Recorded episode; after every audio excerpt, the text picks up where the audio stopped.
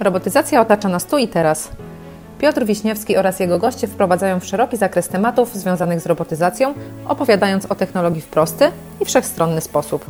Zapraszam do wysłuchania rozmowy specjalistów w tym zakresie. Niedawno słyszałem myśl, która zmroziła mi krew w żyłach. Otóż psychologia od 20 już lat jest pewna, że każda nasza decyzja, w tym decyzja biznesowa, ma podłoże wyłącznie emocjonalne. Trudno jest z tym się zgodzić pragmatycznym menedżerom i inżynierom, którym wydaje się na co dzień, że ich świat jest opisany wzorami liczbami. A może jednak tak jest? Zapraszam dziś do rozmowy z bardzo znaną na polskim rynku propagatorką automatyzacji i robotyzacji, której doświadczenia psychologa są na co dzień wykorzystywane w pracy marketingowej. Magdalena Kamińska, z wykształcenia psycholog, autorka artykułów naukowych oraz podręczników w tej dziedzinie. Od pięciu lat pracuje w branży automatyzacji i robotyzacji jako copywriterka i popularyzatorka wiedzy automatyzacji. Jest koordynatorem konferencji Automatyzacja i robotyzacja przemysłu, która odbywa się na Warmii oraz szkoleń w zakresie przemysłu 4.0. Interesuje się społecznymi aspektami automatyzacji, a także metodyką zrównoważonego rozwoju. Czas na kolejny odcinek RoboSapiens. E, cześć Magdaleno, witam Cię serdecznie w kolejnym naszym odcinku. Cześć Piotrze, dziękuję za zaproszenie do podcastu. Słuchaj, powiem Tobie, że na dzisiejsze nasze spotkanie mam bardzo, e, bardzo specyficzny plan. Ostatnich kilku gości naszego, naszego programu to były osoby, które opowiadały o wielkich wizjach, dalekich perspektywach, a Ty jesteś bardzo praktykiem, bardzo głęboko jesteś zakorzeniona w codziennych działaniach związanych z robotyzacją, z marketingiem w obszarze robotyzacji. Więc mam nadzieję, że nasze dzisiejsze spotkanie będzie bardzo praktyczne i wszyscy ci, którzy je będą słuchali następnego dnia, będą wiedzieli, co w tych obszarach robić. Dużo się spodziewam. Słuchaj, opowiedz nam troszeczkę o tym, czym się zajmujesz na co dzień, jaka była Twoja historia do miejsca, w którym dzisiaj jesteś, no i oczywiście trochę o firmie, dla której dzisiaj najwięcej pracujesz. Bardzo chętnie, ponieważ bardzo lubię opowiadać o sobie i o tym, e, co robię. Generalnie to muszę przyznać, że moja droga była tak kręta, ponieważ e, z wykształcenia jestem psychologiem, jestem terapeutą behawioralnym e, i pracowałam z dziećmi z autyzmem. I mieszkaliśmy w Gdańsku, potem przynieśliśmy się tutaj do Stawigudy ze względu na to, że firma Alnea potrzebowała kogoś takiego jak mój mąż. On jest trochę wynalazcą, jest programistą, jest robotykiem. No i przynieśliśmy się tutaj i na początku jakoś tak nie mogłam znaleźć swojego miejsca i po prostu mąż mnie poprosił, żebym e, przyszła do nich do firmy i zaczęła się zajmować sprzedażą, ale ponieważ jakby mm, produkt, e, który miałam sprzedawać był bardzo trudny i jakby trzeba było zacząć pracę u podstaw, więc zajęłam się po prostu marketingiem i pisaniem o, e, o automatyzacji, o robotyzacji, o rozwiązaniach technologicznych, więc Teraz już mam od dwóch lat swoją własną firmę, więc jestem tak jakby, przyjmuję zlecenia akurat od Alnei, a głównie zajmuję się właśnie pisaniem o rozwiązaniach technologicznych, o nowych liniach, które wdrażamy, o y, pomysłach, które mamy właśnie na, y, na, na roboty, na wdrażanie ich na roboty mobilne, więc opisuję te wszystkie wdrożenia i ich możliwości ale też y, brałam udział w organizacji na przykład szkoleń dla menedżerów y, z zakresu przemysłu 4.0. No i oczywiście mój absolutny konik, y, czyli konferencja Automatyzacja, Robotyzacja Przemysłu, gdzie zajmuję się tam praktycznie od początku tworzeniem agendy, wymyślaniem ciekawych tematów, ponieważ bardzo dużo też jeżdżę po firmach i, i zdaję sobie sprawę, jakie mają problemy, jakie mają potrzeby. Więc jakby tematy, które poruszamy na konferencji, które, o których opowiadają partnerzy, y, mają po prostu y, wychodzić naprzeciw przedsiębiorcom, którzy na y, tę konferencję przyjeżdżają. A ponieważ Stawiguda mieści się pod Olsztynem i jest w województwie warmińsko-mazurskim, w którym są naprawdę fantastyczne firmy, ale one są takie poukrywane w tych warmińskich krzakach, więc e, jakby z zazdrością patrzymy na Mazowsze, na Podlasie, gdzie e, są i klastry, są pewnego rodzaju całe te instytucje otoczenia biznesu, które naprawdę działają bardzo prężnie. Więc jakby tu jest taka też trochę nasza praca u podstaw, żeby e, po prostu opowiadać o automatyzacji E, o konkretnych e, plusach, które się wiążą z wdrożeniem nowych technologii, ale też wszystkie rzeczy związane z edukacją czy z społeczną odpowiedzialnością biznesu. Magdo, prosiłem Cię o to, żebyś tylko się przedstawiła i jak patrzę na licznik, 3 minuty się przedstawiłaś, więc pochłonęło to 10% czasu przeznaczonego na nasze spotkanie. E, oczywiście żartuję, bo, bo w tym przedstawieniu pojechałaś bardzo szeroko, łącznie z tym, że porównywałaś e, województwa. E, ja bym bardzo chciał, żebyśmy zaczęli rozmowę tu i teraz, to znaczy o tym, o, o usługach marketing, marketingowych w obszarze robotyzacji, w obszarze firm integratorskich, czy nawet dostawców technologii. Bo to jest temat, który ja mam takie ogromne wrażenie, jest ciągle mało dotkniętym tematem i mało jest praktyków w tym obszarze. To znaczy, wszyscy znamy y, zespoły, które się zajmują marketingiem e, wśród dostawców, szczególnie dostawców robotów. Tam mm, pozdrawiamy e, wszystkich tych, którzy się zajmują marketingiem w tych firmach. E, zwykle są to przemiłe kobiety. Natomiast jeżeli chodzi o integratorów, to tutaj marketing jest relatywnie, relatywnie mało rozwinięty. Jakie spotykasz główne, wy, główne wyzwania w obszarze marketingu, tej codziennej pracy, którą realizujesz? E, główne wyzwania w takim marketingu związanym właśnie z nowymi technologiami przede wszystkim e, są takie, że to jest dość trudna branża. Nie sprzedajemy coś, co można kupić od razu e, i jakby trudno jest też czasem dostosować reklamę czy jakiś tekst y, do potrzeb, y, y, że tak powiem, odbiorców. Ponieważ też proces decyzyjny zamówień, zakupów bardzo się różni w mniejszych i większych firmach, które mają kapitał zagraniczny. Więc tutaj my postawiliśmy mocno na cały obszar edukacji, czyli konkretne rozwiązania, E, do konkretnych branż e, z, we współpracy właśnie z naszymi partnerami konferencji, ponieważ jakby oni też mają większe doświadczenie we wdrażaniu pewnych e, swoich produktów i mają większy jakby ogląd na całą sytuację. My mamy tutaj swoje firmy, które którym nasze produkty czy rozwiązania oferujemy. Natomiast jakby ta dodatkowa wiedza naszych partnerów E, stanowi taką bazę wiedzy, którą jakby staramy się upowszechniać. I tutaj kwestia edukacji, po pierwsze właśnie menedżerów, e, edukacji e, pracowników niższych szczebli technologów, więc tutaj wszelkiego rodzaju szkolenia, ale też coś, co rzadko kiedy się porusza, ale przedsiębiorcy już widzą coraz większy problem z zatrudnieniem młodych ludzi którzy mogliby zostać właśnie automatykami, e, technologami, e, robotykami. Dlatego też tutaj e, bardzo, bardzo dużo mówimy o edukacji młodych ludzi i jakby nakierowania ich na kierunki techniczne. A wiesz co, ja wrzucę trochę może granatów do tego woreczka, który właśnie podniosłaś, bo powiem Tobie tak, no dwa tygodnie temu mieliśmy przyjemność być na Stomie, gdzie naprawdę dużo przedsiębiorstw produkcyjnych już pyta dzisiaj o robotyzację. E, głównie robotyzację spawania, ale nie tylko. Więc rzeczywiście mieliśmy takie wrażenie, podsumowując tam drugi dzień tego spotkania z kilkoma integratorami i dostawcami, że zapytań jest dużo więcej i takich konkretnych już potrzeb dużo więcej. E, natomiast, e, natomiast mam wrażenie, że, od, że, że odczuwalna jest potrzeba, jednakże chyba jeszcze nie ma świadomości ścieżki, którą trzeba przejść do tego, żeby właśnie odejść od modelu potrzebuję człowieka, więc znajduję go, nawet czasem zapłacę mu więcej, żeby on do mnie przyszedł, do modelu e, czas najwyższy zacząć inwestować, inwestować zarówno w wiedzę nas, menadżerów, jak i nas, e, ekspertów, inżynierów, jak i inwestować konkretnie w robotyzację. Więc ja nie wiem, ciekaw jestem Twojego zdania. Czy to rzeczywiście już jest taki moment, że, że Polacy trochę wiedzieni COVID-em, może trochę nawet tą wojną, już dorośli do tego, żeby masowo inwestować w edukację i w robotyzację, czy dalej to niestety jest jeszcze potrzeba chwili? Wydaje mi się, że coraz więcej firm jednak skupia się na tworzeniu właśnie map drogowych do przemysłu 4.0, na tworzeniu całej strategii cyfryzacji bądź robotyzacji przedsiębiorstw. Problem rzeczywiście tutaj z jednej strony może być w kadrach, e, ponieważ jakby e, kompetencje te twarde pracowników rosną, menedżerów, dostają oni awanse, natomiast coraz e, mniej jest później tych kompetencji miękkich, które powinny się również rozwijać. I to jest jedna rzecz. Druga rzecz jest taka, że mm, żaden uniwersytet ani żadna szkoła nie jest w stanie wykształcić e, po prostu takiego pracownika, którego można sobie wziąć z spółki i go wdrożyć do firmy.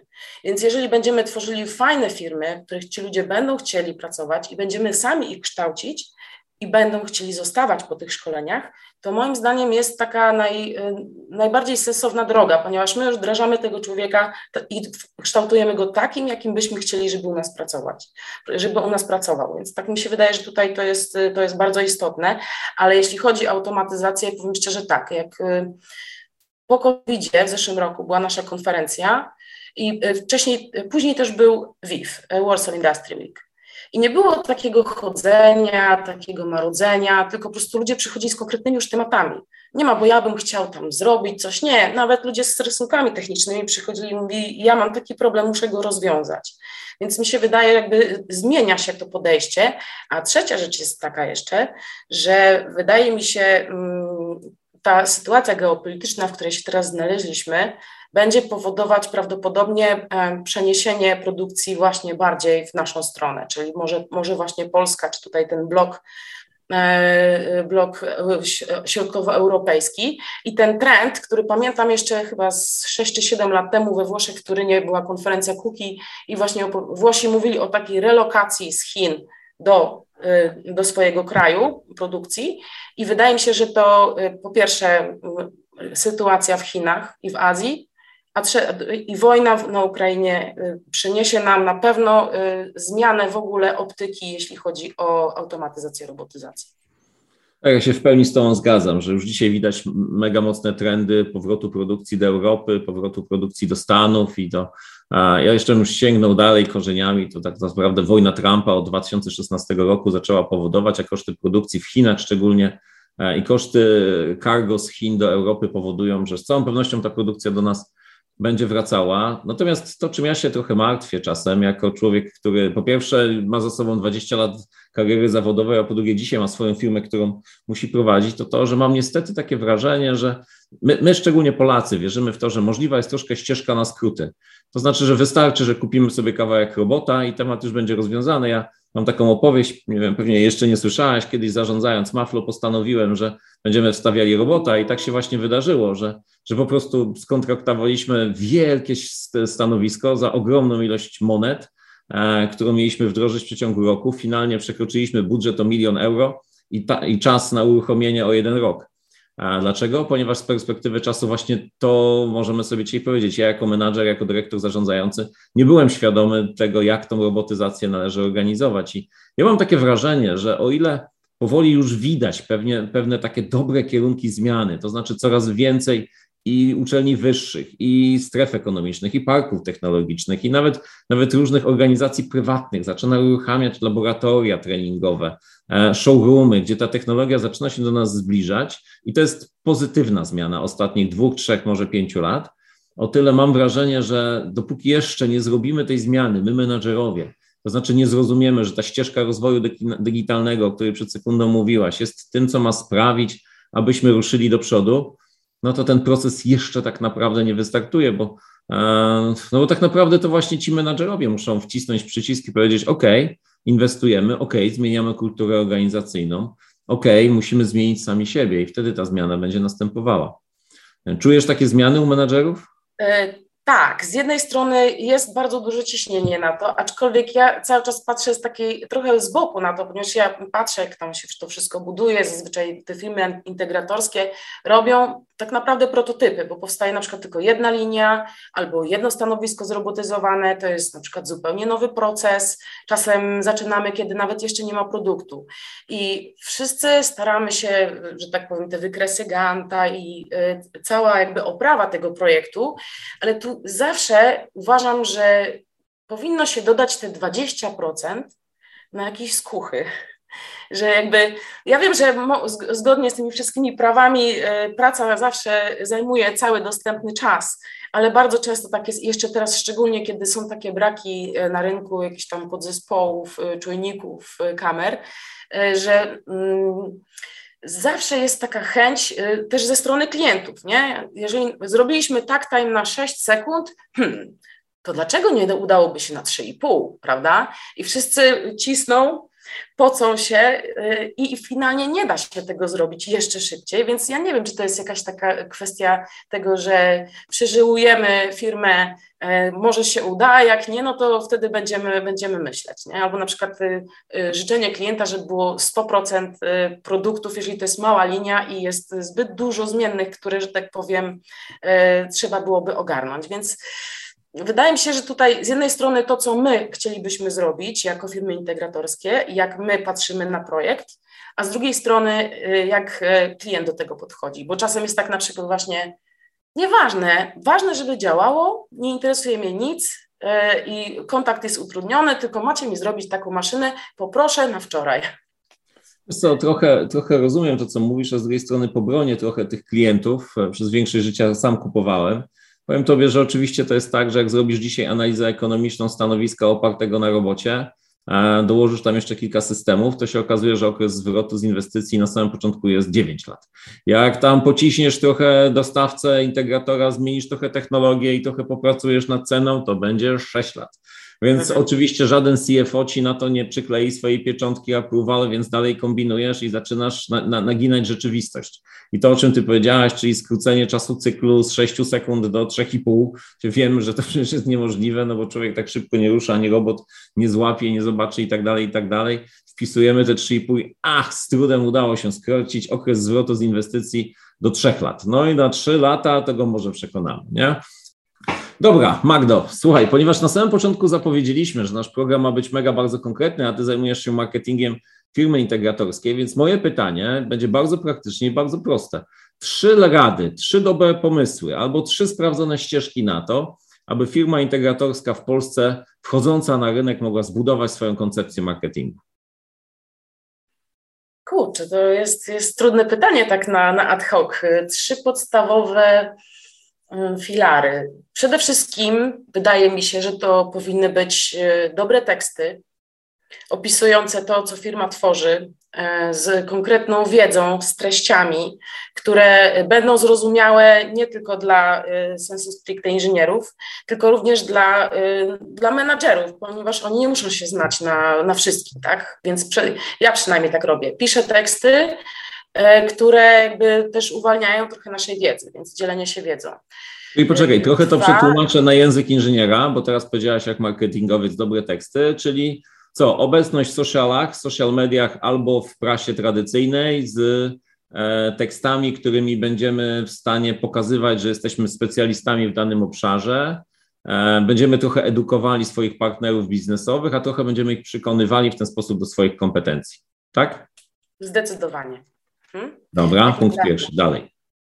E, druga sprawa to wydaje mi się, że bardzo istotne jest e, tworzenie więzi z potencjalnymi klientami.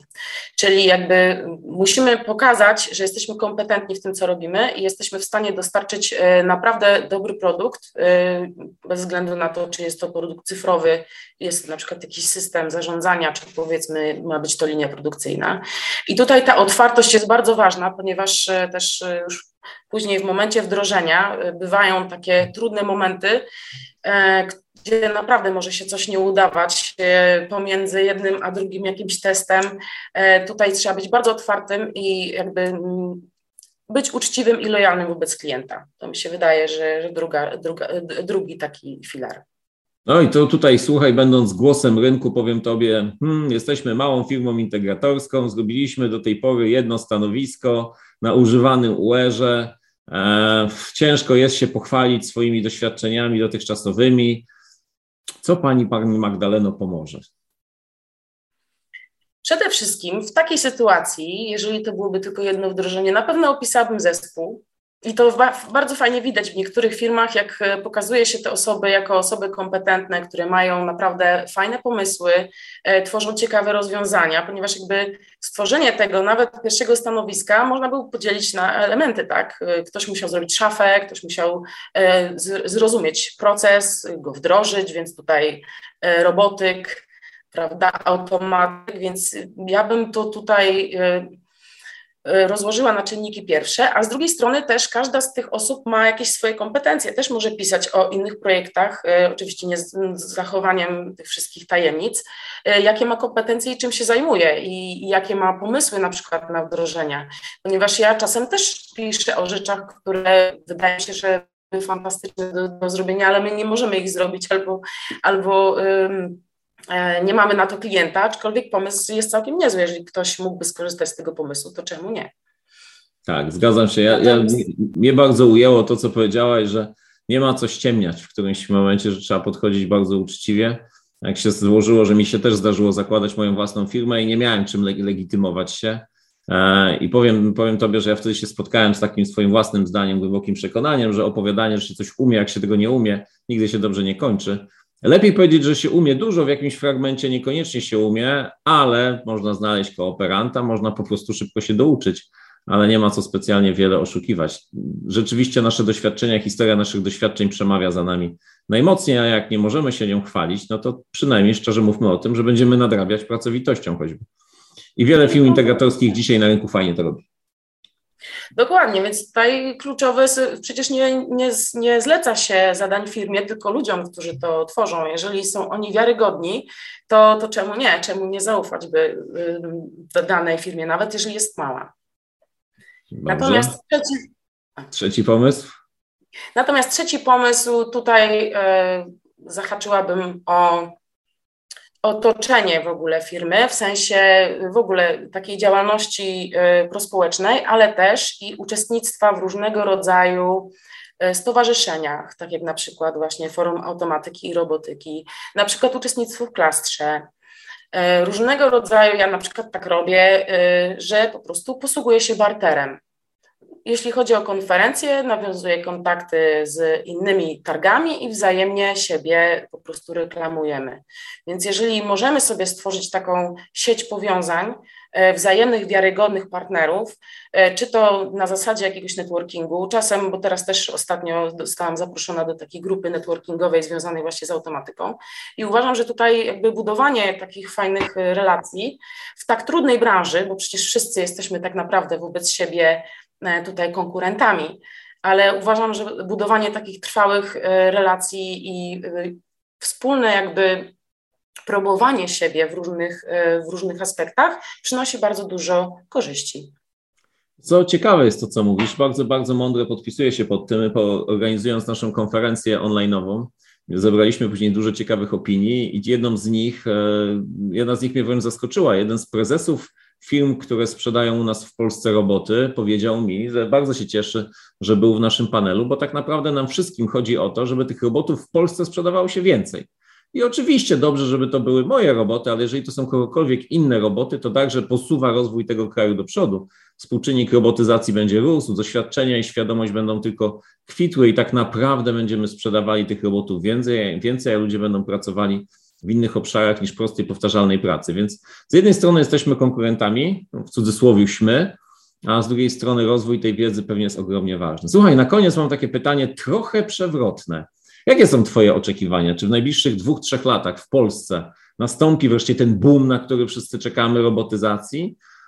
Lata 2017, 18, 19 pokazywały fajne parametry wzrostowe wyniki roku 2020 no niestety zasmuciły, no to było oczywiste. Te, obecny rok jest e, trudny. Sprzedam, sprzedam Tobie taką wiedzę, że marzec był historycznie najlepszym wynikiem e, sprzedaży robotów przemysłowych w Polsce. Informacje jeszcze nieoficjalne, ale z bardzo dobrych źródeł. Jak, się, jak spodziewasz się? Następne 2-3 lata. Będzie boom, czy jeszcze nie ten czas? Uważam, że boom na pewno będzie y, i to być może nawet w sektorach, których się może dotychczas nie spodziewaliśmy, ponieważ zazwyczaj to był automotive tak mocno napędzał.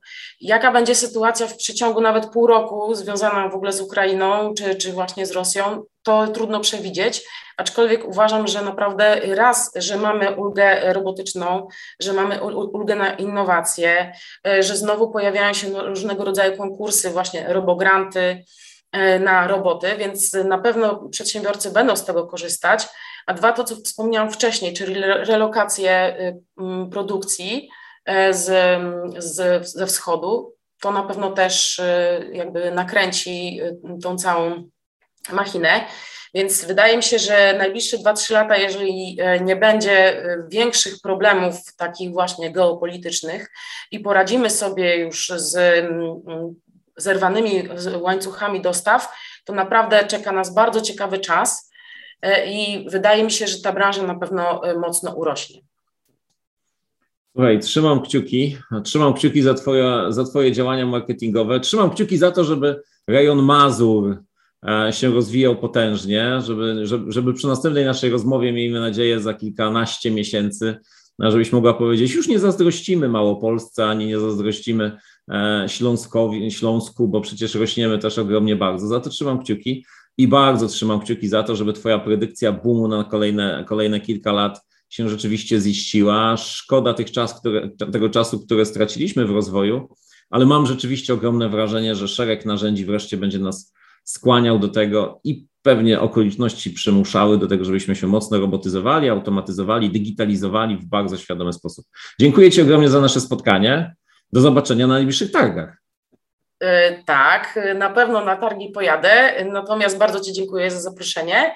E, no i też tak, e, skoro rozmawiamy, to chciałam też Wam pogratulować Waszej konferencji. Rewolucja była naprawdę świetna, oglądałam każdy, każde wystąpienie, więc takie eventy są bardzo potrzebne, bo z jednej strony fajne są konferencje, gdzie można się spotkać i wymienić wizytówkami, natomiast e, taka potężna dawka wiedzy online też jest potrzebna i ja uważam, że każdy, każdy event, czy stacjonarny, czy cyfrowy, e, wnosi coś fajnego, więc naprawdę gratuluję Wam eventu. Jesteś jednak mistrzem marketingu, więc drodzy Państwo, zapraszamy na dbr77.com, gdzie możecie znaleźć e, podstronę z linkowaniem do wszystkich materiałów z konferencji sporo pobrań, możecie także pobrać nasz raport, gdzie wszystkie dane, o których dzisiaj omawialiśmy i predykcje rozwoju rynku także możecie, możecie znaleźć. Dziękujemy serdecznie. Dziękuję.